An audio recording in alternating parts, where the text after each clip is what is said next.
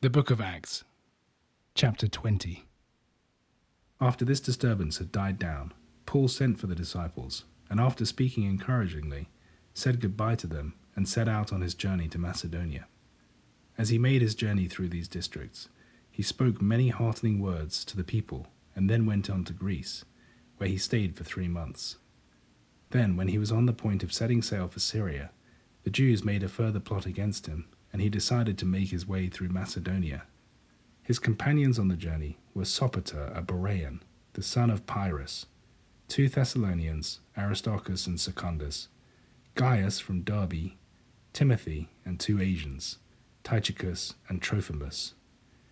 This party proceeded to Troas to await us there, while we sailed from Philippi after the days of unleavened bread, and joined them five days later at Troas, where we spent a week. On the Saturday, when we were assembled for the breaking of bread, Paul, since he intended to leave on the following day, began to speak to them and prolonged his address until midnight. There were a great many lamps burning in the upper room where we met, and a young man called Eutychus, who was sitting on the window sill, grew more and more sleepy as Paul's address became longer and longer. Finally, completely overcome by sleep, he fell to the ground from the third story and was picked up as dead. But Paul went down, flung himself beside them, and holding him gently in his arms, said, Don't be alarmed, he is still alive.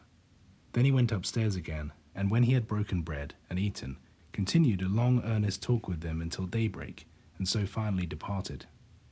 As for the boy, they took him home alive, feeling immeasurably relieved. Meanwhile, we had gone aboard the ship and sailed on ahead for Assos, intending to pick up Paul there, for that was the arrangement he had made, since he himself had planned to go overland. When he met us on our arrival at Assos, we took him aboard and went on to Mytilene.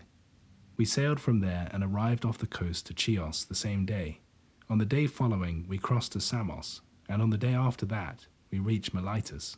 For Paul had decided to sail past Ephesus with the idea of spending as little time as possible in the province of Asia. He hoped, if it should prove possible, to reach Jerusalem in time for the day of Pentecost. At Miletus, he sent to Ephesus to summon the elders of the church. On their arrival, he addressed them in these words I am sure you know how I have lived among you ever since I first set foot in Asia. You know how I have served the Lord most humbly, and what tears I have shed, and what trials have come to me through the plots of the Jews. You know I have never shrunk from telling you anything that was not for your good, nor from teaching you in public or in your own homes.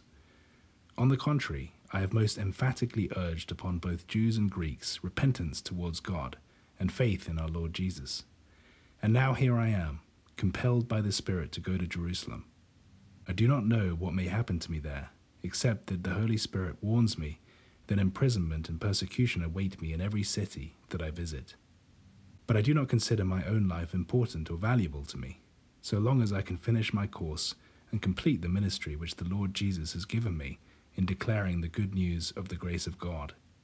Now I know well enough that not one of you among whom I have moved, as I preach the kingdom of God, will ever see my face again. That is why I must tell you solemnly today that my conscience is clear as far as any of you is concerned, for I have never shrunk from declaring to you the whole purpose of God. Now be on your guard for yourselves, and for every flock of which the Holy Spirit has made you guardians.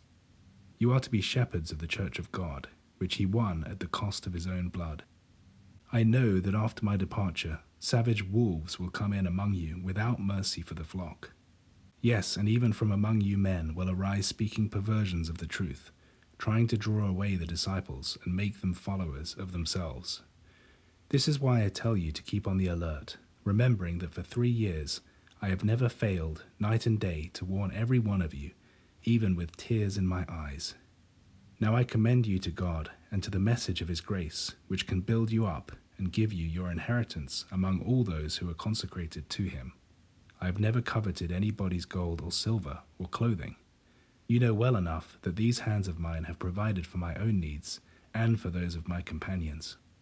In everything I have shown you that by hard work we must help the weak, and must remember the words of the Lord Jesus when he said, to give is happier than to receive. With these words, he knelt down with them all and prayed. All of them were in tears, and throwing their arms round Paul's neck, they kissed him affectionately. What saddened them most of all was his saying that they would never see his face again, and they went with him down to the ship.